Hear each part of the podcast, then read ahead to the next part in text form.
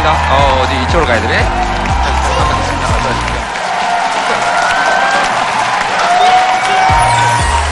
어서 오세요. 반갑습니다. 네, 어서 오십시오. 혼자 와서 뭐 하시려고? 어서 오십시오. 네. 네. 이거 학생들도 많은 모양이죠, 오늘? 네, 그런 것 같아요. 대답하는데 보니까 뭔가 이렇게 절도가 있네, 또. 한예종 학생들 손 한번 들어보세요. 네, 손 내리세요. 알았어요. 흥분하지 말고. 무슨 얘기 한번 해볼까요? 뭐 아무거나 한번 해보세요. 네?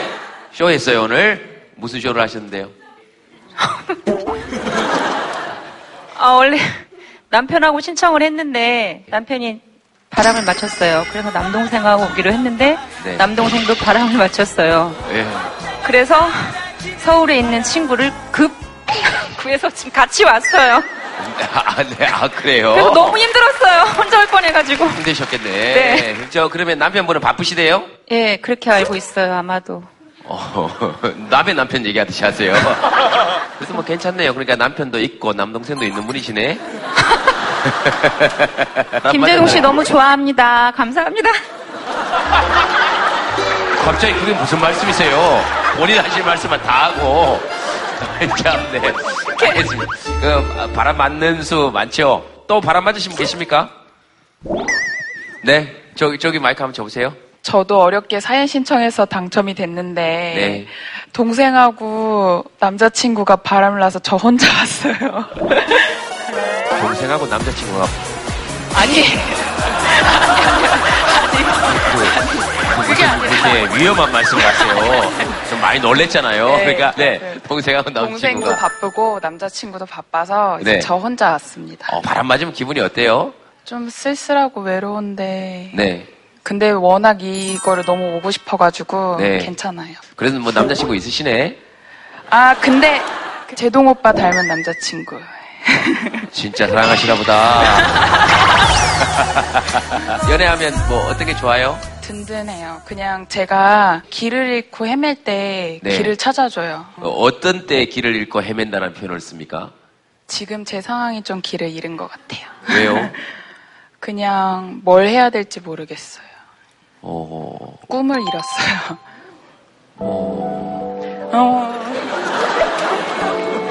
이런 반응하면 눈물 날 것 같아.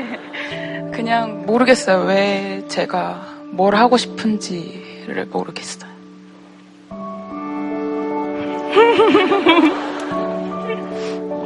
뭘 하고 싶은 게 없어요?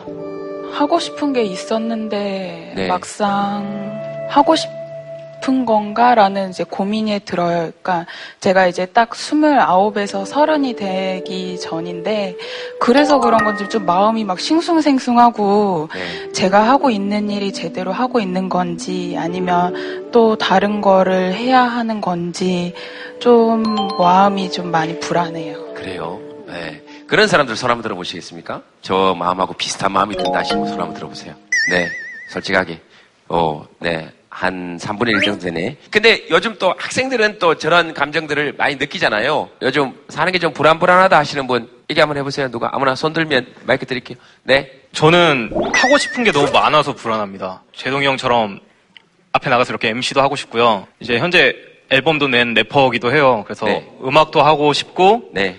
또 공동저자로 또 저서를 써서 책도 이제 나오게 돼요. 예. 근데 하고 싶은 건 너무 많은데 실상 이게 돈으로 연결이 안 돼서 예. 밤에는 대리운전을 하고 있거든요. 예. 욕심이 너무 커지다 보니까 네. 불안해지더라고요. 과연 내가 하고 싶은 게 정확히 뭔지 어떤 길로 가는 게 제 길인지 이게 잘 될지 안 될지에 대한 불안이 너무 크더라고요. 근데 한 가지 얘기해 줄 수 있는 거는 좀 부럽다. 그러니까 영훈 씨는 영훈 씨를 바라볼 때 힘들지 모르겠지만 그러니까 영훈 씨도 내가 부러울 수 있고 나도 영훈 씨가 부러울 수 있다. 영훈 씨는 내가 뭐가 제일 부럽습니까? 언변을 되게 화려하게 하시잖아요. 화려하게 아까 친구랑도 얘기했는데 분명 제동이 형은 사생활이 좀 많이 이렇게 하실 것이다 라는 생각을 했어요. 왜냐면 말씀을 너무 잘하셔가지고 사생활이 이렇게 하실 것이다를 정확하게 얘기를 하세요. 그게 지금 뭔지가 지금 잘 정확하지 않았기 때문에 굉장히 지금 이상해졌잖아요, 분위기가. 사생활이 내가 뭐 어떻게 하실 것 같은데요? 좀 여성분들께 뭔가 인기가 되게 많을 것 같다라는 생각을 했어요. 왜냐면 정확히 보시네, 사람을.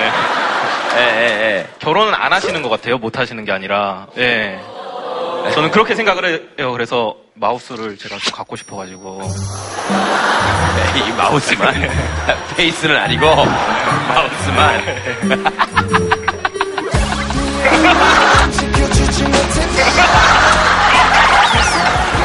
네, 마우스만. 오케이, 알았어요. 내가 갈 때 용훈씨 전화번호 좀 줘요. 내가 술이 떡이 되면 전화 한번 할 테니까. 저 가면서 내가 사는 거 이야기 좀 하게. 그래도 우리 엄마보다 낫네요. 우리 엄마 저한테, 제동아, 가족끼리 무슨 못할 말이 있겠니? 몸에 이상이 있으면 솔직하게. TV에서 봤었는데. 네. 그 형님도 예전에 뭐 MC나 이런 거 하실 때 예. 유재석 형님께 막 폭 안겨서 울었다고 잘 안 돼갖고 예. 그래서 되게 마음의 위안을 삼긴 하거든요. 저도 힘들 때마다 아 제동이 형도 되게 잘 풀렸지만 울더라 이런 거. 그래갖고 어떤 심정으로 버티셨는지 제가 되게 궁금해요. 막상 또 이런 일을 하다 보면 이게 그렇게 생각하는 것만큼 즐겁거나 예 또 그렇지는 않습니다. 힘들어요. 사는 게. 예, 저도 힘듭니다. 예. 그래서, 그리고 뭐 인기 많아서 좋으시겠어요? 근데 인기 많아서 좋을 거 한 개도 없어요. 다 나 닮은 사람을 사귀어요. 그렇죠? 그리고 지금 비록 돈이 되지 않는다 하더라도 지금 하고 있는 것을 모든 것을 경험 삼아서 하다 보면 또 어떤 위치에 가지 않겠느냐. 돈이 인생의 전부가 아니다. 이따위 입에 발린 얘기를 하고 싶지만 사실 잘 안 돼요. 그거 해보면 알잖아요. 그 경험을 자기가 해보지 않는 다음에는 방법이 없는 것 같아요. 다만 이런 경험들을 마음들을 나누는 거죠. 우리 랩 하나 잠깐 혹시 괜찮으면 한번 들어볼 수 있을까요? 네. 제가 네. 아까 기다리면서 가사를 잠깐 썼어요. 톡투유에 대한 가사를. 아 그래요? 기왕하는 거 여기 올라오세요. 그럴까요? 기왕하는 거 여기 올라와가지고 네, 예, 가사를 봐야 돼가지고 제가. 아 가사 보고 하세요. 괜찮아요? 네, 가사 보고 정말 하세요. 짧은데 괜찮을까요? 아, 예, 정말 짧은데 네, 괜찮아요. 그러면 올라가서 할게요. 네네. 그리고 용훈 씨 미안한데 네네. 연예인 이렇게 그냥 지나가는 거 아니에요. 뭐 이렇게 막 좋아하고 반가워하면서 그렇게 그렇지 그렇게 해줘야지. 간단하게 하겠습니다. 마음이 복잡하고 답답할 땐 어디 고민하지 말고 함께 나눠요. 바로 여기 MC 김제동과 나누면 어떤 문제도 다 잘 될 거예요. 걱정 말아요. 그제 톡투유. 감사합니다. 감사합니다. 감사합니다.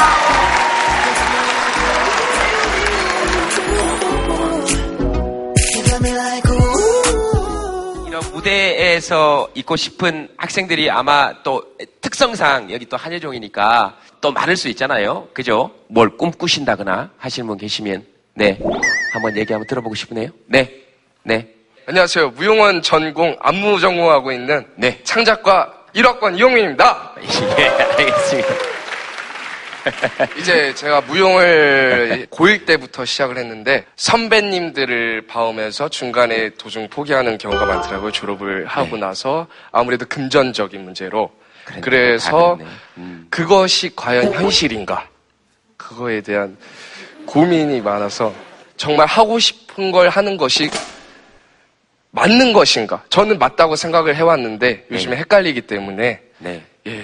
늘 다 사람들이 그런 것 같아요. 하고 싶은 걸 해야 되는지 근데 하고 싶은 걸 하려면 현실적으로 뭐가 안 된다 그런 거죠. 저 고민에 대해서 혹시 뭐 나도 비슷하다거나 할 얘기가 있다거나 하시는 분 혹시 계십니까? 저는 지금으로부터 한 20년 전에 한예종 시험 봤었다가 떨어져가지고 다른 길을 갔는데요. 네, 제가 작품을 했을 때 버티셨던 분들은 지금 최고의 자리에 있어요. 그런데 저처럼 발을 디뎠다가 경제적인 문제나 또 다른 뭐 부모님에 대한 그런 문제 때문에 버티지 못한 사람들은 이 자리에 없는 거죠. 네. 그래서 제가 20년을 거슬러 보건대 어떻게 버티느냐가 제일 중요한 것 같아요.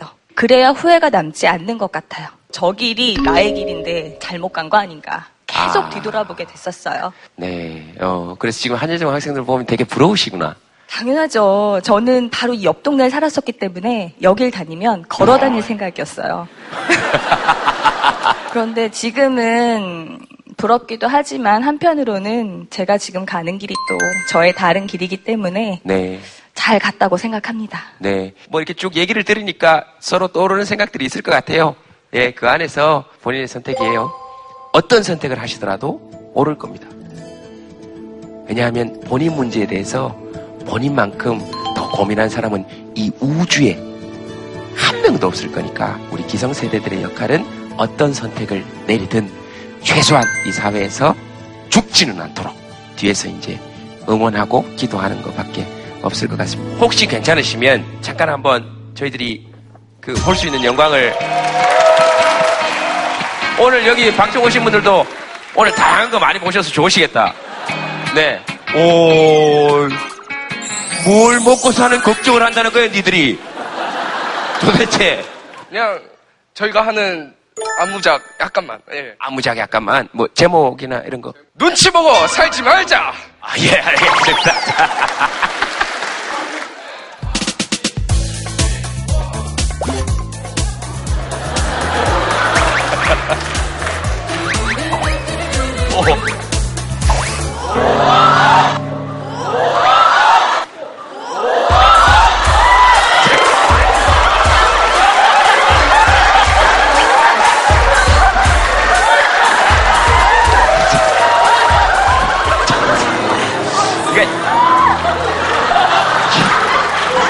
이게 궁금한 거는 이게 원래 내용에 있는 건지 아니면 돌발인지를 알 수가 없으니까 내가 잠깐만 이게 안 되겠다. 이게 그리고 제일 황당한 건 지금 얘예요. 지금 막 뭘 하려고 그랬거든요. 거기다 여기를 한 대 맞았다 지금. 보셨어요? 어떻게 해야 돼? 자, 보니까 하세요. 자, 보니까 너무 안타까우니까.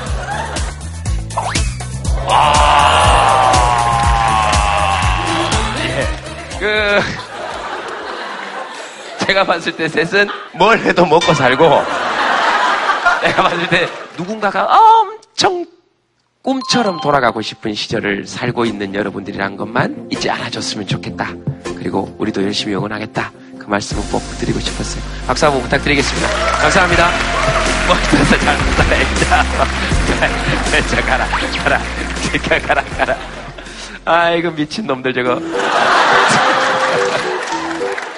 귀엽잖아요. 뛰다가 찢어지면 가려주는 친구 있지. 그러면 사는 거지 뭐. 아, 예, 알겠습니다. 오늘 그 학교가 한예종 와서요. 또 얘기를 하다 보니까 뭐 꿈 이런 얘기 하다가 그렇게 됐네요. 혹시 우리 어르신들, 아, 나도 꿈 그런 거 있었는데, 뭐 이렇게 혹시 하시고 싶으신 말씀 계신 분 계시면. 지금 젊은 사람하고 생각이 틀려가지고 꿈이라고 꼭 따로 있진 않았습니다. 그래서 그때는 그런 꿈 같은 생각을 못 했었고, 네. 지금들 저기 지금 그 방청석에 와 계신 사람들 보니까 참 패기 넘치고 참 좋은 생각들 많이 갖고 산다는 생각을 하고 있습니다. 네. 참 좋습니다. 네. 네. 만약에 지금 20대가 되신다면 뭐 한번 해보시고 싶으세요? 그래도 그 연극 쪽에 그런 거 있으면 좀 좋지 않았나. 그래서 뭐 배가 고프더라도, 예. 내가 하고 싶은 일, 돈만 다는 게 다가는 아니잖아요. 중년들에게 지금 너무 힘들고 애들 키우고 지금 죽겠고 온데가 아프고 옛날에 감기를 일주일 만에 나았는데 지금 한 달 내내 달고 사는 30, 50대, 60대, 70대들에게 여러분 20대들이 큰 박수와 환호를 한번 보내주시기 바랍니다. 그렇지, 봐봐. 이래야 돼. 당신들이 우리를 도와야 돼 지금. 에? 당신들이 꿈 이런 얘기 했으니까 내 인생의 봄이었던 순간 하나 적어봅시다. 참 주제 이런 거 잘 정해. 잘하는 것 같아.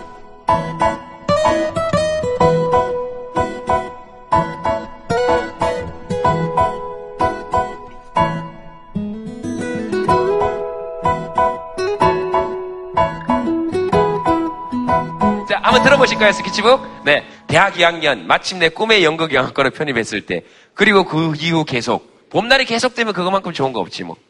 내 인생의 봄. 땅? 딸입니다. 아, 딸. 하, 충분히 100번, 1000번, 1000번, 10,000번 이해합니다. 외국에서 한국인 만났을 때. 그쵸. 그 순간 이렇게 뭐, 어떤 느낌인지 알겠죠? 실제로 있었던 일인데요. 제가 그 하버드 대학교에 초청받아서 특강을 한번 간 적이 있는데, 고속도로에서 갑자기 미국 경찰차가 속도 위반을 했나봐요. 여기 운전하시는 분이. 그래서 실제로 총을 차고 내려가지고 막 영어로 막, 너 지금 얼마나 위반했는지 내가 지금 옆에서 속도를 이렇게 가봐줘? 총에 손을 얹고 너무 무서웠어요. 근데 갑자기 그 사람이 나를 이렇게 보더니 김제동 씨? 그러는 거예요. 그래서 정말로. 그래서 내가 왜 이거 뭐야. 부모님께서 이미 나서 여기서 태어나서 자랐는데 한국의 프로그램 하는 거 잘 보고 있고 가실 때 조심해서 위반하지 말고 가시고 여기서 3km 정도 더 가면 또 경찰이 있으니까 조심해서 가시라고. 정말로 실제로 그때 제 인생의 봄이었던 것 같아요. 전 지금도 제가 들었던 말 중에 가장 아름다웠던 말이 김제동 쉐? 그래서 문득 이거 보니까 그 생각이 나서 그래요. 대학 발표 아드님이랑 같이 오셨나 보다. 그래서 아드님이신 것 같았어요. 왜냐하면 제가 저 무대 위에서 잘 안 보는 것 같지만 사실 이게 눈이 찢어진 게 이럴 때 도움이 됩니다. 좌우 각도가 굉장히 넓은데요. 계속 아드님 보고 웃고 또 딴 사람들 얘기하면 또 아들 한번 쳐다보고 또 웃고 다 모든 얘기가 아들로 통하는 거지 뭐. 네, 그래서 제가 봤습니다. 고민하던 진로 결정을 허락해줬을 때 맞아요. 그렇게 응원받았을 때 그런 거죠. 제동 형님 딸 낳기를 기원합니다. 예쁘는 X표를 치셨네. 지금 무슨 의미인지를 잘 모르겠네. 지금이 봄. 와, 맞네요. 그게 막 이렇게 힘든 얘기해도 그래도 또 뭐, 이게 사는 것 같아요. 뭐, 스케치북도 스케치북이지만 같이 옆에 온 사람 이렇게 한번 보세요. 얼굴 이렇게 한번 보세요. 그리고 이런 날 잘 없으니까 얼굴 이렇게 보시고, 자, 따라하세요. 웃지도 말고, 아니. 웃지도 말고, 묻지도 말고, 따지지도 말고, 제가 하는 얘기를 그냥 옆 사람 얼굴 보면서 그대로 하세요. 아시겠죠? 네. 자, 어떤 관계든 관계없어요. 네가 나의 몸이다.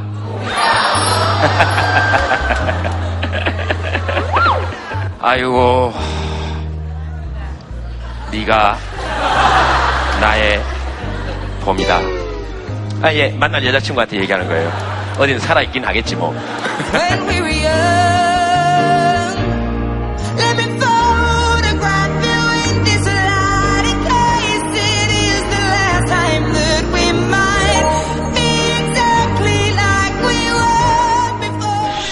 자, 오늘 패널분들 모시겠습니다. 여러분 박수로 환영해 주시기 바랍니다. 여저씨, 네, 형석쌤, 네, 특별히 윤태호 작가님께서, 네, 박수 해주세요.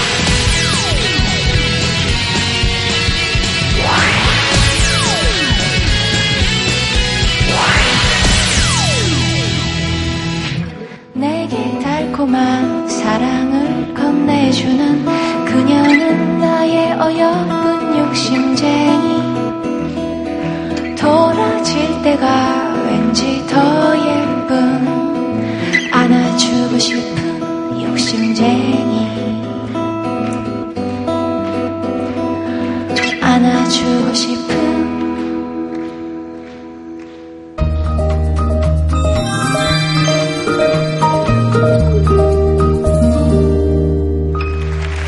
어떻습니까? 그 욕심? 사람들이 제일 괴로워하는 원인 중에 큰 부분을 차지하는 건가요? 원래 정신과는 데가 이제 자기 만족이 되면 안 오는 데인데 자기 만족이 안 되니까 오시는 거 아니겠습니까? 근데 이 자기 만족이라는 게 이제 두 가지 어떤 축이 있다고요. 하나는 내가 되고 싶은 거. 네. 내가 정말 이렇게 되고 싶어. 이상형이. 거기에 대한 욕심이고, 하나는 내가 지금 이 현실이 어떤 건 정확히 아는 거죠. 이 두 개가 적당하게 조화를 이루면 사람이 만족이 일어나는 건데, 네. 이 욕심이라는 거는 자기의 현실성보다는 자기의 이상이 너무 드높은 거죠. 네. 이제 그 문제 때문에 병원에 오신 분들 사실 요즘 굉장히 많아요. 작가님 캐릭터에 나오는 그 갈등 구조나 이런 것도 사실은 다 욕심들이 충돌하는 구조잖아요. 그게 미생. 네. 모르셨어요? 미생의 작가 윤태호 작가님이시고요. 또 그 해저의 그 보물을 찾는 과정. 네, 파인이라고. 파인. 네, 파인. 네. 그리고 네. 내부자들. 이끼.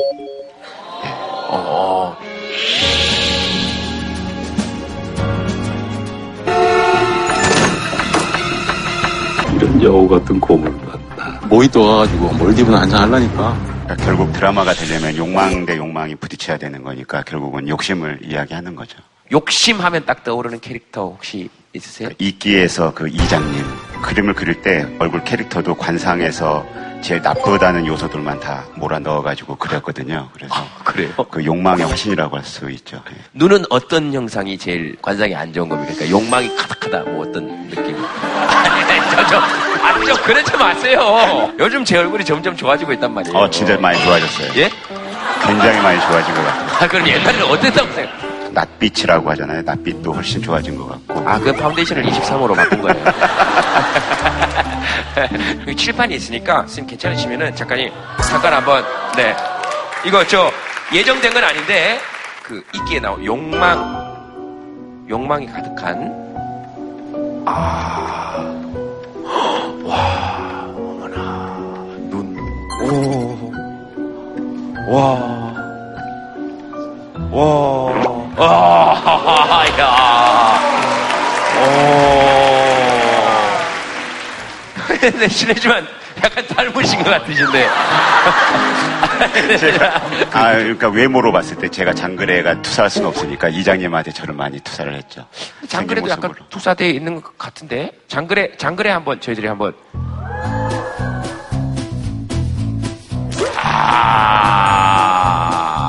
그렇구나. 이건 전혀 투사가 안 됐구나. 와, 이게 금방, 어머나, 어머! 야, 잘생겼다. 근데 그런 생각은 해요. 사람 마음 안에 장그래도 네. 있고, 사람 마음 안에 이끼 이장도 있고. 뭐, 장그래도 역시 욕망이 있는 사람이죠. 그쵸. 그러니까 이 사람이 어떤 선택을 하느냐에 따라서 이 사람이 이렇게 될 수도 있고, 또 이 사람이 어떤 선택을 하느냐에 따라서 또 장그래가 될 수도 있고, 그렇죠. 거고.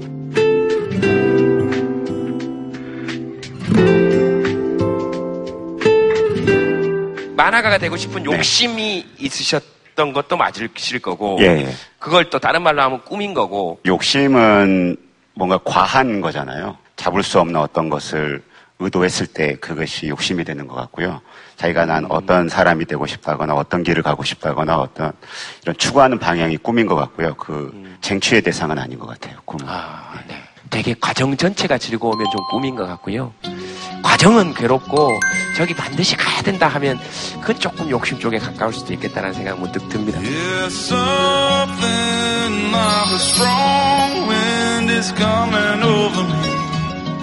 오늘 주제는 욕심인데요. 여러분들 사연 보내주신 거 한번 보도록 하겠습니다. 나의 생존 법칙. 남자를 이겨라.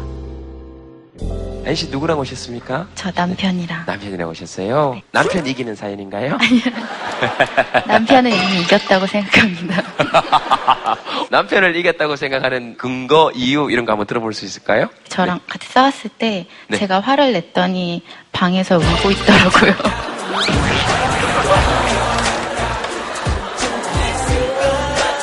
조금 있다가 우신 남편의 사연도 한번 들어보도록 하고요.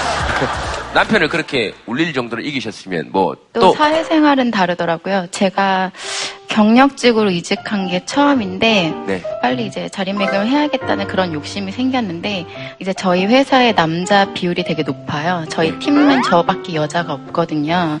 남자분들은 실례지만 몇 명 정도? 8명이고 제가 아까 의류 브랜드 물류기획 팀에 있는데 이제 이 업무 특성상 여자들이 잘 없어요. 아니 죄송합니다. 말씀 도중에 제가 웃어서 죄송합니다. 그냥 문득 그냥 상상이 돼서 8분이 어디 창고에서 우시는 모습이 갑자기 혼자서 자꾸 그냥 문득 머릿속에 그려졌어. 죄송해요. 그냥 상상이. 예. 빨리 이제 이 사람들이랑 같이 잘 해서 이 사람들보다 좀 더 많이 이제 올라가야겠다라는 그런 욕심이 생기더라고요. 그러다 보니까 제가 하기 어려운 일까지 다른 남자를 시키면 제가 화가 나더라고요. 나한테 시켜주지. 내가 할 수 있는데. 이런 욕심이 생겼는데 네. 오히려 여자로서 배려를 해주는 게 저는 사실 좀 불편한 것도 있더라고요. 괜히 이제 그 사람들한테 화를 내면서 얘기할 필요가 없는데 네. 괜히 화를 내고 어느 순간 그 아이라인은 올라가 있고 머리는 점점 짧아지고 이제 그 사람들이 막 이겨야겠다라는 생각이 들더라고요. 저의 성격은 또 그렇지도 않은데 네. 그래서 좀 많이 힘들기도 해요. 본인 성격은 그렇지 않은데? 네, 저는 되게 좀 착하고 그리고 사람들이랑 되게 이제 편하게 얘기하는 거 좋고 술 이렇게 편안하게 마시는 거 좋아하고 그런데 남편 아내 얘기하는데 아들 술 깨물면 안 돼요. 예, 그럼 오늘 집에 가서 또 울어요. 이해가 되죠? 그 꼭 남녀 간의 문제는 아닌 것 같고, 일 욕심도 좀 있으시고, 아, 이건 나 시켜주면 할 수 있는데, 혹시 괜히 날 여자라고 지금 이렇게 배제하나? 저 같아도 약간의 어떤 그런 경계심 같은 것들, 내가 여자이기 때문에 라는 그런 가정? 굉장히 자주 할 것 같기도 하고요. 여자니까 저래, 여자니까 뭐 이런 식의 어떤 불평, 불만이 애초에 나오지 않게 내가 더 잘해야지 약간 이런 생각을 저 같아도 좀 많이 하게 될 것 같아요. 그렇죠. 예. 의식이 안 될 수 없죠. 그 사연자분께서 미생의 그 안영희 씨하고 약간 비슷한 느낌 아니냐고. 그러니까 미생이라는 만화가 일하는 사람들에 대한 이야기이기 때문에 일하는 것만 나와서 다들 워커홀릭으로 보이지만, 뭐 제가 생각했던 안영희는 대등하게 평가의 기회를 갖고 받고 그러기 위해서 노력하는 사람이라고 저는 설정을 했죠. 네, 네, 좀 비슷한 느낌이 있네요. 어떤 느낌인지 알 것 같아요. 완전히 좀 다른 비유일 수 있겠지만 검사회전 영화 회식 자리에 갔었는데 옆에 한경민 씨가 계시고 제 옆에 강동원 씨가 있고 그 옆에 소지섭 씨가 앉아 있었어요. 굉장히 거슬리더라고요. 그러니까 그냥 술을 권하는데도 왜? 나 지금 이럴까? 약간 뻘쭘할까봐 이런가? 막 이런 느낌이 들기도 하고 집에 혼자 가서 많이 울었습니다. 너무 힘들더라고요. 전 잘생긴 것들은 일찍 죽었으면 좋겠어요. 네, 한 90살까지 살다가 죽었으면 좋겠어요. 자, 알겠습니다. 자, 남편분. 네. 네, 안녕하세요. 그냥 담담히 얘기해 주시면 고맙겠습니다. 그때 어떻게 우시게 되셨는지. 아, 저는 싸우면 잘 이렇게 오히려 말을 잘 못하는 편이거든요. 머리가 이렇게 하얗게 되고 좀 그런데 너무 말을 싸우면 격해지기도 하니까 좀 이제 상처가 되는 말을 들었을 때 나는 말을 못하겠고 뭐 어디 갈 데도 없고. 막 야단 맞고 그러면 우리 집으로 와요. 우리 집에 방이 있어요. 혼자 울기도 지쳤으니까. 저는 이제 화가 나는데 말을 안 하니까 답답하더라고요. 여자들은 빨리 풀어야 되거든요. 근데 남자들은 지금 상황을 이제 좀 정리하고 나서 나중에 얘기를 하고 싶어 하는 것 같아요. 그래서 방에 혼자 들어가고 저는 그냥 답답한 마음에 그냥 맥주 마셨죠. 우는 건 어떻게 하셨어요?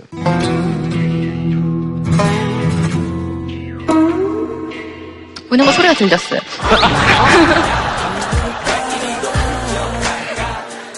소리가 들릴 정도로 울었어요. 심지어 저는 TV를 보면서 이제 맥주를 마시는데 할 말 있는데요. 저 시어머니가 가끔씩 이 TV 프로그램 보거든요. 네. 그래서 이제 아들이 운다는 사실을 이제 오늘 알았잖아요. 일단 지금 빨리 해명을 해야 될 것 같아서 어머님. 오늘 아들 건강하게 잘 있고요. 좋은 아들 주셔서 감사하고, 그리고 아들 그때 그냥 잠깐 울린 거고 이제는 안 울릴게요.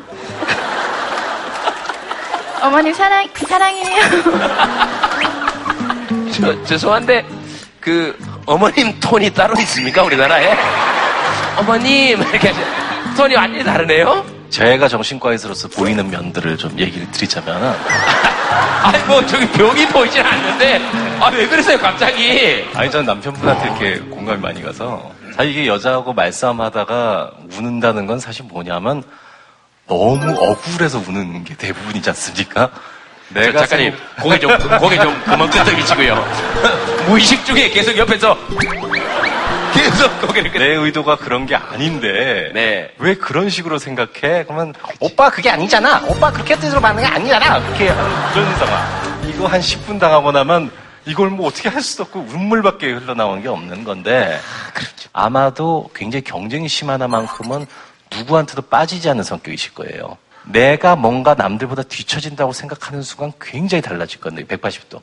그리고 그럴 때 누구한테 의논하시냐면 남편한테 물어보시면 남편이 냉정하게 잘 얘기해 줄 겁니다. 근데 네. 제가 봤을 때는 자기 분한 생각이 나서 그다지 그렇게까지 문제가 있어 보이진 않. 그죠? 근데 어떤 본인의 상황이 잠깐 떠오르신 것 같아요. 자, 예, 다음 사연 뭐 하나 볼까요? 여러분들이 뭐 궁금하신 거 보세요.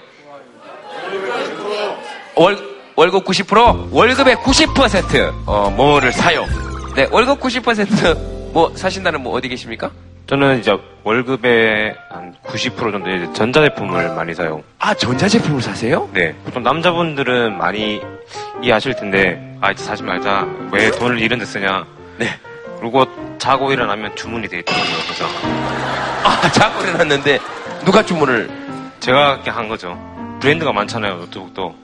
네. 그 4개의 브랜드를 다 가진 적도 있었어요. 뭐, 별 3개. S사, L사, D사, 네, 뭐 노트북만 그렇게 되면 모르겠는데 그 외에 뭐 스마트폰도 많이 바꿨었고요. 한 해에 많이 바꿨을 때는 뭐 노트북 4대, 스마트폰 한 6대, 뭐 태블릿 PC 한 2대. 가게 상황은 괜찮으십니까? 네. 그럼 뭐 문제가 있습니까? 사시면 되지 뭐. 제가 컴퓨터를 많이 다루는 직업이에요. 컴퓨터를 쓰다가 뭐 마우스가 좀 이상해요. 그럼 마우스를 사무실 전체를 다 바꿔요, 제가 그냥. 자비로? 네. 사장님이십니까? 아니요. 아닌데? 네. 저 사람들이 물어보잖아요. 왜요? 그냥 저 혼자 바꾸면 좀 그래서 그냥 다 같이 바꾸는 거예요. 나 혼자 좋은 거 쓰는 거 같으니까? 네. 회사 컴퓨터도 제가 거의 다 올려놨고요, 지금. 업그레이드를? 네. 항상 마지막에 통장이나 이런 고지서를 받으면 또 후회를 안 하는데, 예. 그 다음 달에 또 하게 되더라고요. 아, 그래요? 가정은 없으신 거죠, 실례지만? 네네. 만약에 아내가 있었으면 방에서 엄청 울었을 거예요. 저는 제가 돈 관리를 안 하기 때문에, 저는 주체적으로 뭔가 돈을 써본 적은 얼마 전에 컴퓨터 한번 바꿔볼 때 와이프한테 허락 안 받고 한번 바꿔봤습니다. 나름 성공한 인생이라고 생각합니다.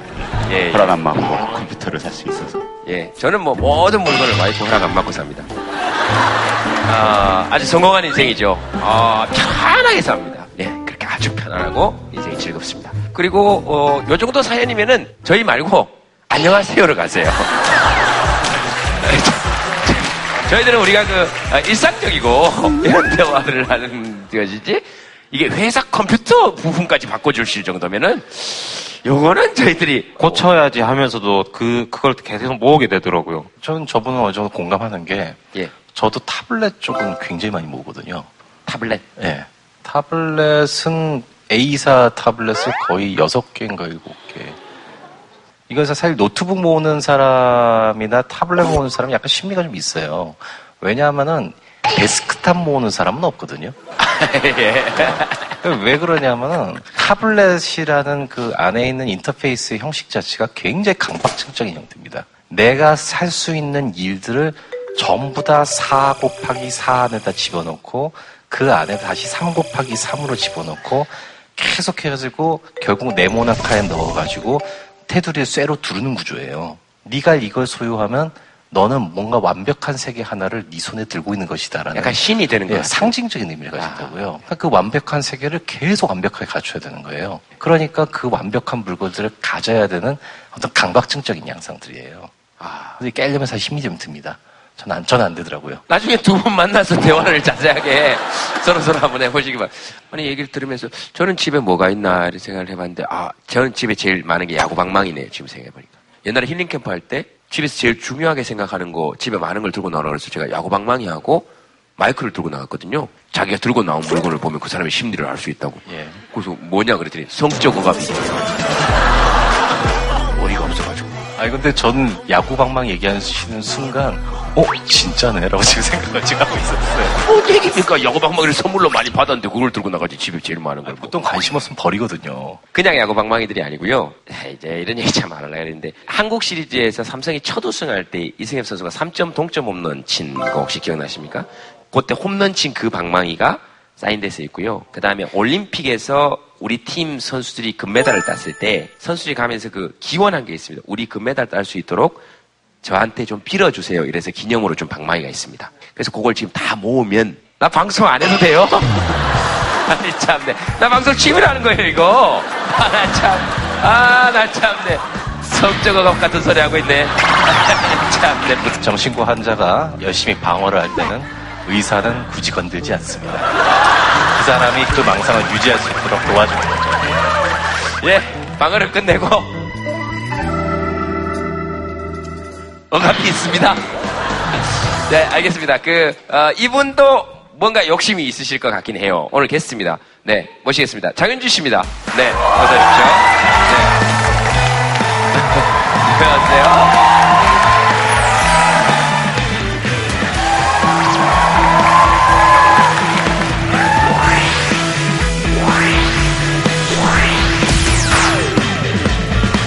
네, 여러분 반갑습니다. 제대로 한번 우리 수다 떨었으면 좋겠습니다.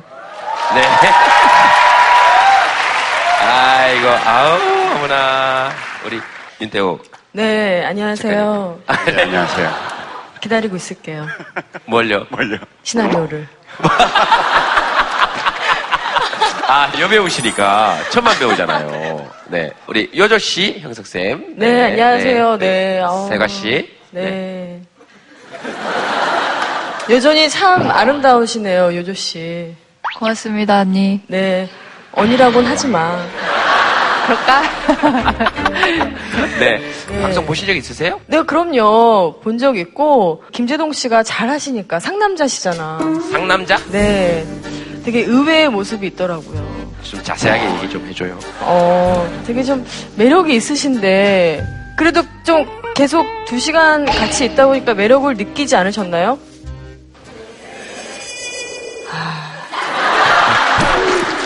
예, 됐습니다. 예, 알겠습니다. 예, 예, 잘하겠어요. 예, 방송 뭐 이 정도 하고 끝내면 되죠. 네, 예, 빨리 네, 다음으로 네, 네. 넘어가야겠습니다. 오늘 주제가 네, 욕심 버린 지 오래됐고 네, 다들 잘 사세요. 나는 혼자 좀 살 테니까. 오늘 주제가 욕심이거든요. 네. 윤주 씨는 뭐 어떤 거 욕심 있으세요? 영원히 섹시하고 싶어요. 굉장히 솔직한 욕구네요. 네. 한 살 한 살 나이가 들고 뭐 지금은 아이가 없지만 아이를 낳고 뭐 이러다 보면 또 여성분들이 의기소침해지고 또 우울해하시고 뭔지 알 것 같아요. 내 남자한테만큼은 영원히 섹시하고 싶어요. 그거는 욕심을 좀 부리려고요.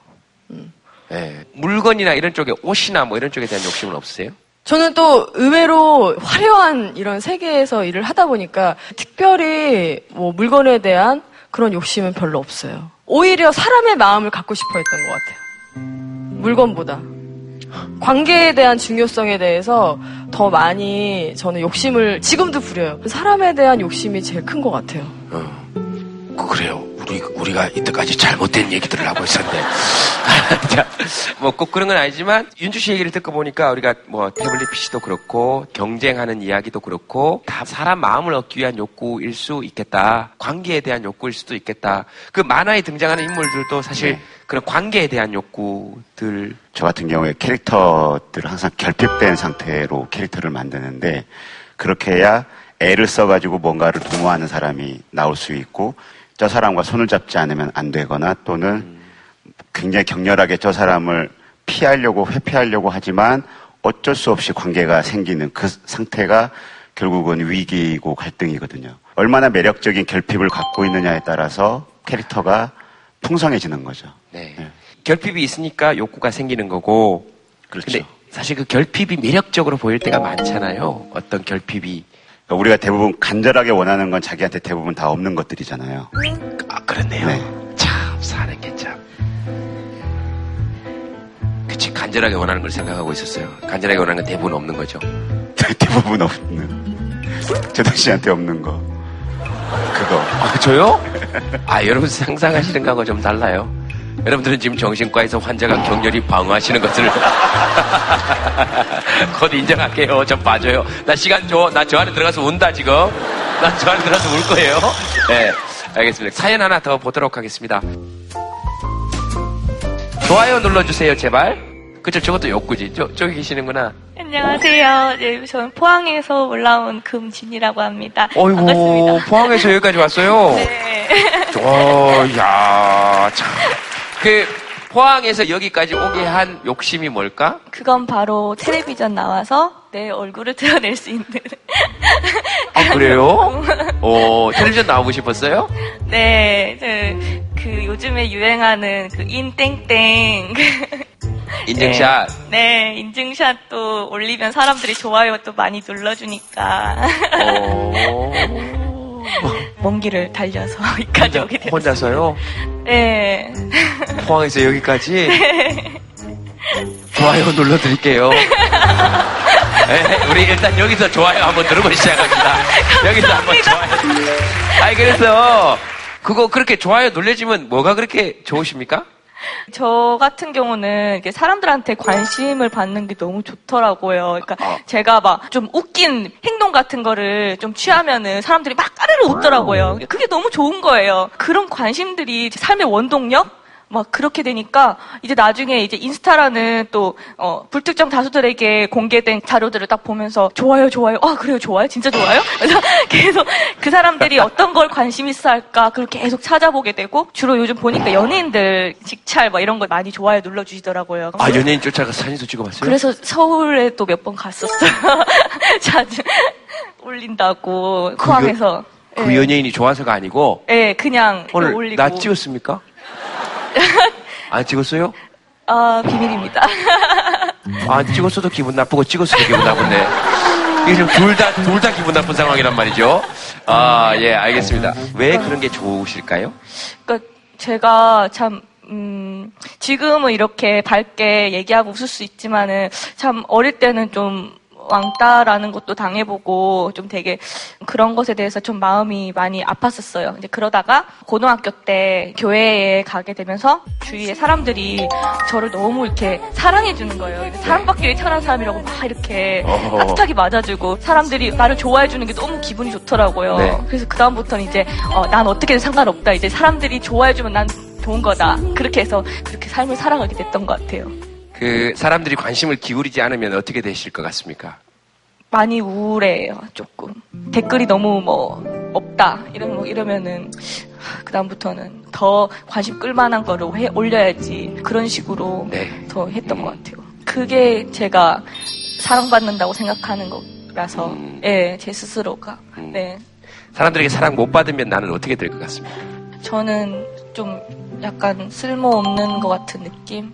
내가 이 세상에서 살아가면서 인정받지 못하는 그런 아무런 존재의 이유 자체가 조금 많이 떨어진다는 그런 느낌이 강한 것 같아요. 사람들하고 이렇게 되게 친해지고 사랑받고 싶으신 네, 분이시구나. 네, 관심에 그죠? 대한 욕심이라고. 관심에 대한 욕심. 네. 네. 연예인들이 심적으로 제일 많이 힘든 부분이 극대화되어 있는 게 사실 저런 부분이라고 저는 생각해요.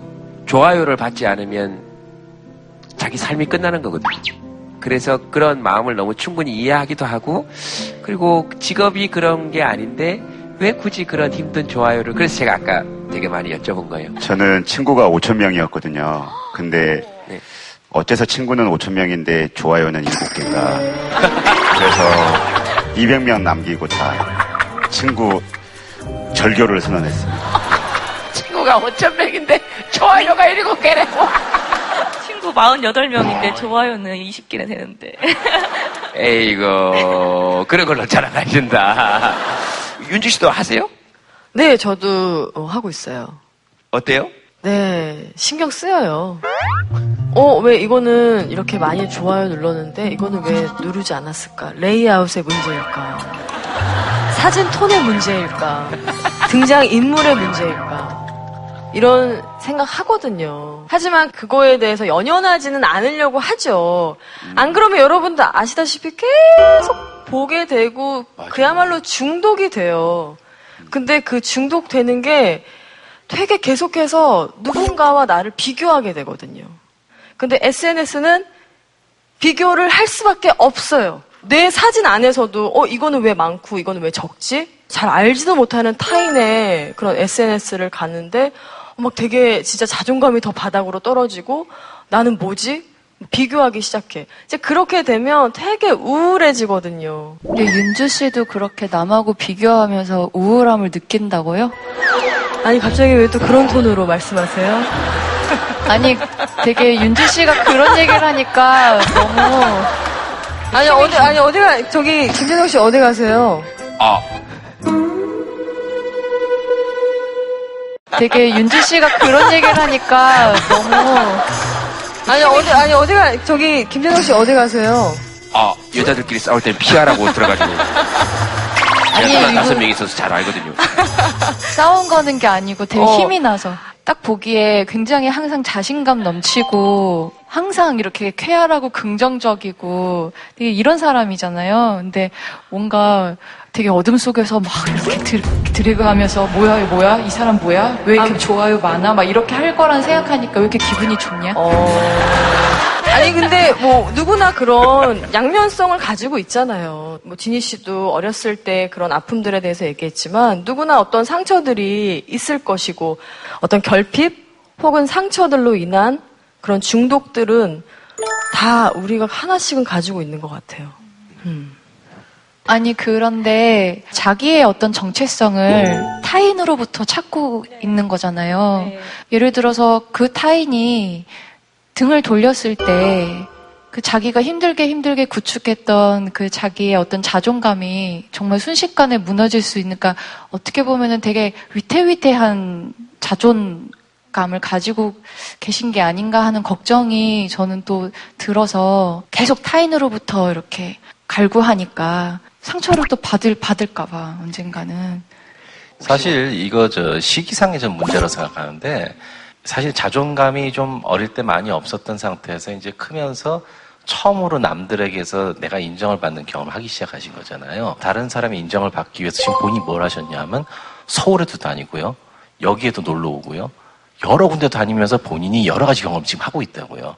그러면 나중에 이게 한 몇 년이 지나가면 어떻게 되냐면 지금 좋아요를 받기 위해서 본인이 오버액션 하면서 막 돌아다니던 그게 본인의 자존감이 돼 있습니다. 그래서 어디든 다닐 수 있는 인간이 되어 있어요.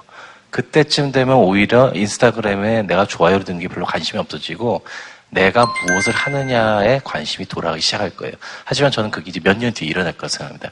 열심히 하셔도 전 된다고 생각해요. 네, 그래. 정말 그 관심을 끌기 위해서 SNS를 하시는 거지만 그런 거 중에 내가 진짜 좋았던 기억은 있을 거 아니에요.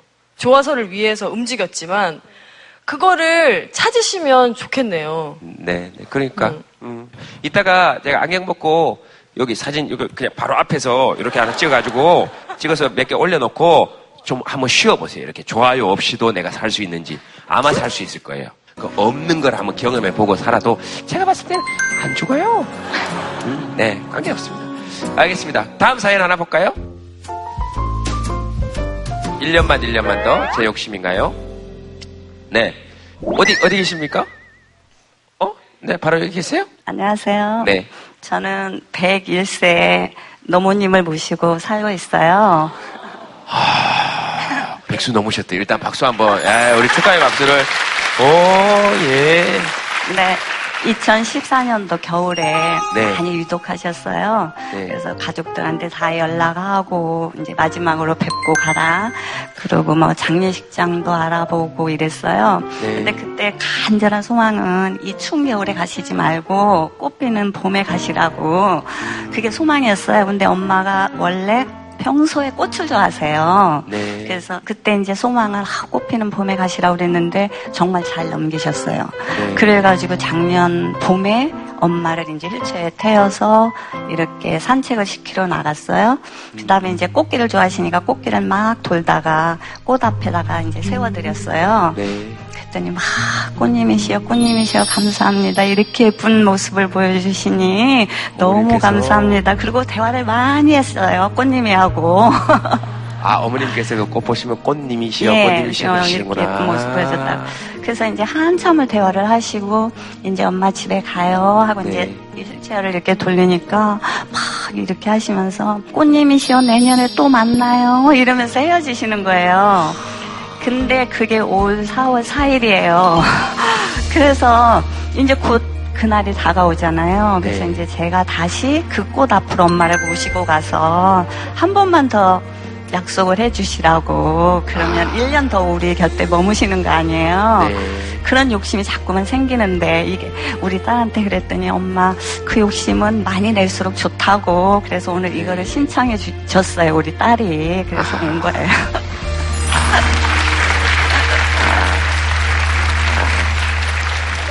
어머님께서 꽃님이시여 하는 모습 이렇게 그죠? 막 상상이 돼요. 우리 꽃 보면서도 한 번도 그렇게 살아보지 못한 것 같아서 그러니까 그렇게 살면 본인이 좋으신 거잖아요. 워낙에 꽃을 좋아하셔가지고 꽃에는 꼬사꼬사 그러지 않아요. 꽃님이시여 젊었을 때부터 그러셨어요. 참 것이다. 우리 그 예전에 그런 얘기 했었거든요. 그 산 타러 간다 그랬을 때 저희들도 한번 그랬어요. 산에 업히러 간다. 산이 어느 모로 보나 너보다 나이도 많고 태어나기도 너보다 훨씬 더 오래됐을 거고 표현도 되게 좋더라고요. 그래서 문득 그 생각이 났었어요. 뭐 다 결론을 내셨네? 따님께서 얘기하셨다처럼 그런 욕심 많이 낼수록 좋은 거다. 네. 더 내세요. 네, 그래서 계속 내보려고요. 1년만. 아, 그럼요. 그렇게 100번만 내시면 되죠. 네, 1년만. 그래, 우리가 너무 이런 종류의 욕심만 얘기하고, 좋아요 욕심 얘기하고, 그러다가, 태블릿 PC하고, 뭐 그런 게 나쁘다는 건 아니고, 또 뭐 이런 좋은 종류의 욕심도 많잖아요. 뭐 있을까요? 그, 작가님은 이런 좋은 종류의 욕심 뭐 있으세요? 전 일하는 거 말고는 삶이 별로 없는 사람인 것 같아요, 저는. 아이고. 짜증나. 저는 일 욕심. 그런 욕심은 또 많이 나면 좋으니까. 미생 같은 경우에 연재를 하고 있는데 제가 회사 생활을 안 해봤잖아요. 네. 그러다 보니까 제 취재를 도와주시는 조력자분들이 몇 분 계신데 밤샘 하면서 작업을 할 때 그분들이 출근할 때까지 스토리를 진행을 안 하고 기다려서 꼭 확인을 받으려고 좀 고생을 한다거나 하는 그런 욕심들이 좀 있죠. 왜냐하면 공부를 너무 안 해가지고 무식에 대한 공포가 있는 강한 거예요. 그래서 그게 좀 드러날까 싶어서 최대한 많이 인터뷰나 이런 것들을 하고 쓰려고 하죠. 작가님은 스스로 무식하다고 생각하세요? 네, 저는 거의 공부를 잘 안 하고 살았기 때문에 네, 저는 학교에서 초등학생 때 숙제검사도 그림 연습한 것으로 대체되기도 하고 그랬었어요. 전 정신과 의사니까 어떤 삶의 좀 다양한 어떤 인간들을 이해하고 싶고 그런데 지식이 없다는 게 또 콤플렉스가 있거든요. 그런데 윤태호 작가님 작품 읽다 보면 좀 약간 질투심이 많이 나죠. 아, 그래요? 네, 작가분이신데 뭔가 내가 아는 것보다 더 많이 아는 것 같고 깊이 있게 그 인생을 저유하는 데 있어서 야, 어떻게 이런 면까지 섬세하게 다 보지? 라는 생각이 들 때가 정말 많아요. 본인은 스스로는, 아, 난 무식하다고 생각합니다. 그렇게 생각하시니까, 어떻게 보면 좀 약간 우습죠. 오늘, 요렇게 둘이 많이 싸워라. 우리 프로그램이 좋은 게 가끔씩 그런 뜻인 것 같아요. 누가 이렇게 살아라, 저렇게 살아라가 아니고, 제가 보는 이분의 모습을 이렇게 확 얘기해 줄 때 있잖아요. 그러면 자기 모습이 이렇게 확 떠오르잖아요. 이렇게. 그 꽃님이시여라고 어머님 께 대해서 말씀하실 때도 우리 머릿속에 이렇게 와 그분이 이렇게 떠오르잖아요. 그러니까 그런 게 참 좋아요. 저는 그렇게 알게 해줘서 그러니까 자기 모습을 인식하게 해줘서 참 좋은 느낌이 들어요. 근데 저는 되게 그 다른 이야기인데 네. 김제동 씨가 욕심을 내는 게 있어요. 뭐가요? 스타일 욕심을 내는 것 같아요. 무슨 스타일로? 스타일. 옷을 되게 잘 골라 입으세요. 본인 옷이세요? 네. 거봐요. 약간 옷을 좋아하시는 것 같고, 또 이렇게 뭘 많이 또 이렇게 주렁주렁 뭐 다졌어요. 이 안경테도 되게 자주 바뀌더라고요. 얼굴을 못 바꾸니까요? 저도 정말 그런 데 대한 욕심이 없었는데, 요즘 욕심을 좀 내는 게, 한 번은 제가 이승엽 선수 일본에서 활동할 때 야구를 보러 갔는데, 이승엽 선수가 저를 따로 부르더라고요. 일본 선수들한테 소개하기 전에.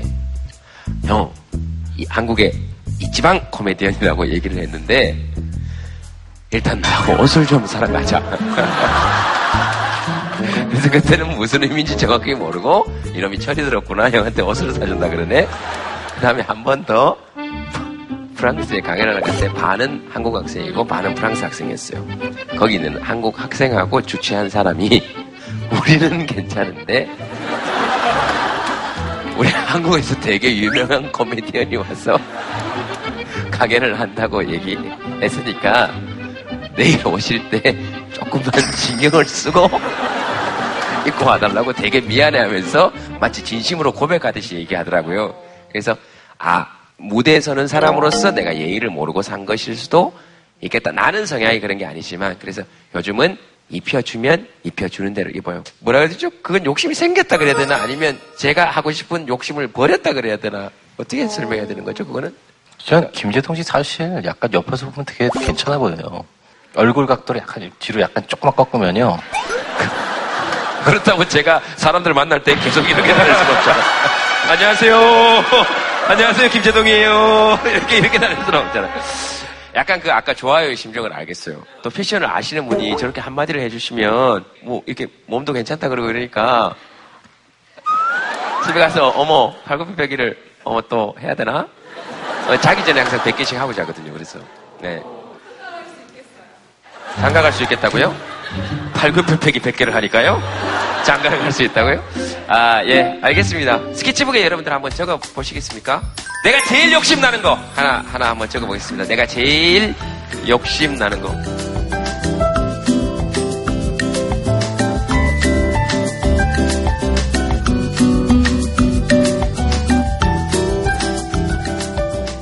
한번 들어보시겠습니까? 네. 와, 네. 아.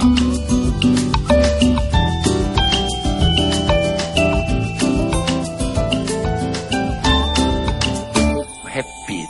아, 햇빛이 욕심이 납니까? 아, 집에 햇빛이 한 2시인가 3시인가까지 드는데, 이게 건물이 앞에 없었으면 햇빛이 더 들 텐데, 막 이 얘기를 진짜 매일매일 하세요. 집 밖으로 나가시면 안 됩니까? 저희 집이 정남향이라서 해가 되게 잘 드는데요. 딱 해가 1시 40분만 되면 옆에 건물 때문에 안 들어오는 거예요.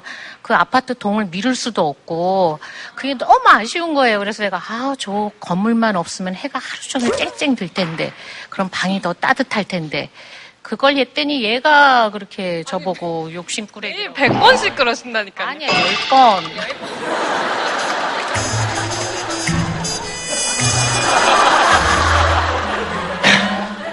어서 도망가야 됩니다. 런닝맨 출연하고 싶어요? 그게 욕심이나? 제가 광팬이라서요. 런닝맨 가요, 그러면. 여기 녹화 와 있지 말고. 지금 톡투유 녹화 와서 런닝맨 출연을 지금 얘기한 거예요? 하나 참 어이가 없어서. 아, 런닝맨 재밌죠? 런닝맨 누구 좋아해요? 유재석이요. 아. 생각만 해도 그렇게 좋아요? 그 런닝맨 그 유재석 씨가 이거 뗐던 거 있잖아요. 이거 이름표 있잖아요. 우리 집에 있는데요. 그 런닝맨 그 유재석 씨가 이거 뗐던 거 있잖아요. 이거 이름표 있잖아요. 우리 집에 있는데요. 안 줄 거예요. 예, 알겠습니다. 유재석 씨가 왜 좋아요? 왜 이렇게 욕심이 날까? 잘생겨서요. 네, 알겠습니다. 뒤에서 뭐라 그러시냐? 잘생긴 건 아니지. 그러시네. 아, 알겠습니다. 에, 여기는 뭐예요? 뭐 썼어요?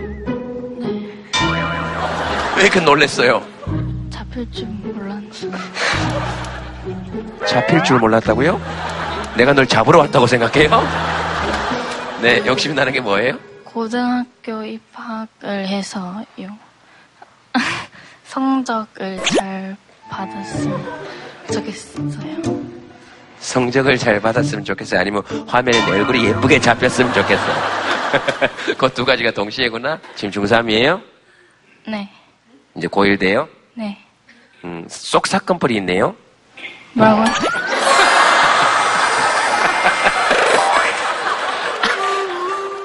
성적이 잘 나왔으면 좋겠어요, 그냥? 네. 그러니까 성적이 못 나와도 괜찮다라는 얘기를 꼭 해주고 싶었던, 진짜 있는 그대로, 그죠? 여러분들도 그렇죠? 다행히 이렇게 얘기하는 모습만 보고 있어도, 얼마나 예쁜지를, 그러니까 좋아요가 지금 막, 수백만 개가 막, 상상하지 못할 정도로 지금 쏟아지고 있는 거예요. Just let it be. I know you be you. And now me. Everything needs. 네, 오늘 나와주신 소감?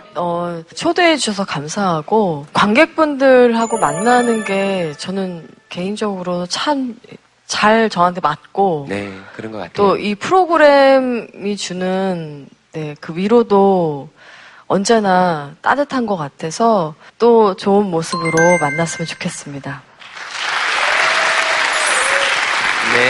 네, 우리 작가님. 미생이란 만화 하면서 항상 그 댓글을 다 읽어보거든요. 그래서 제가 조력자분들께 얻지 못하는 그냥 다채로운 이야기들을 댓글을 통해서 보고 읽게 되고 이렇게 많은 직장인들이 이렇게 많은 고민을 함께 하면서 살아가고 있구나라고 공감도 하고 그렇습니다. 오늘 와보니까 한 수백 개의 댓글을 보는 것 같은 느낌이고요. 그래서 오늘 너무 즐거운 자리였던 것 같습니다. 감사합니다. 네, 감사합니다. 쌤은 자주 나오시니까. 오랜만에 나왔는데 전에 12월 11월 달 나올 때에 비해서 저 정말 오늘 굉장히 편안하게 지금 하고 있습니다. 여러분들 오늘 말씀도 너무 재밌는 거 많이 들었고, 특히 아까 꽃님이 시어하시는 그 얘기는 사실 저희 어머님도 그 비슷한 말투를 많이 쓰시기 때문에 제가 많이 감동받았어요. 좋은 시간이었습니다. 그 다음에 엄청 멀리서 오셔가지고 끝까지 얘기 잘 들어주시고 함께 얘기해주신 여러분들에게 박수 감사합니다. 감사합니다. 고맙습니다. 감사합니다. 날 좋아해줘 아무런 조건 없이 네 엄마 아니 아빠보다도 서울 아니면 뉴욕에서도 어제 막 찾아온 사춘기처럼 내가 아플 때 더욱 날뛰는 목소리로 속삭여야 해. 뜨거운 말. 그냥 좀 행복해지고 싶은 욕심이 있어요. 이렇게 평상시에 좀 우울감이 좀 많아서 사람들 굉장히 많이 만나거든요. 잘 지내보고 싶고 모두한테나 인정받고 싶고 그런 욕심. 크게 욕심을 부리는 게 없어요. 음식 욕심도 그렇게 딱히 없고요. 제 입이 또 짧아요. 하고자 할 욕의 마음심이잖아요. 하고자 하는 마음에서 끝나면 안 되고 욕심 다음에 결심이 있어야. 호랑이라고 생각을 해요. 언제 찾아올지 모르는 두려움. 오히려 자신감 없을 바에 욕심을 왕창 부려라. 이렇게 말씀드리고 싶어요. 내 피부 속으로 날 숨겨주겠니?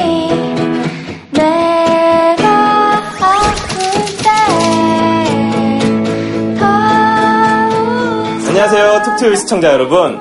혹시 아까 제가 무대에서 랩하는 모습 보셨나요? 톡투유가 벌써 1주년이 됐다고 합니다. 와, 박수 박수 박수. 작사를 잘하시거나 혹은 작곡의 능력이 있다 이러시는 분들은요, 저희가 로고송을 모집하고 있으니까요, 망설이지 말고 지금 당장 지원해 주시길 바랍니다. 잘 부탁드려요. 날 좋아해줘 아무런 조건 없이 엄마 아니 아빠보다 더. 감사합니다. JTBC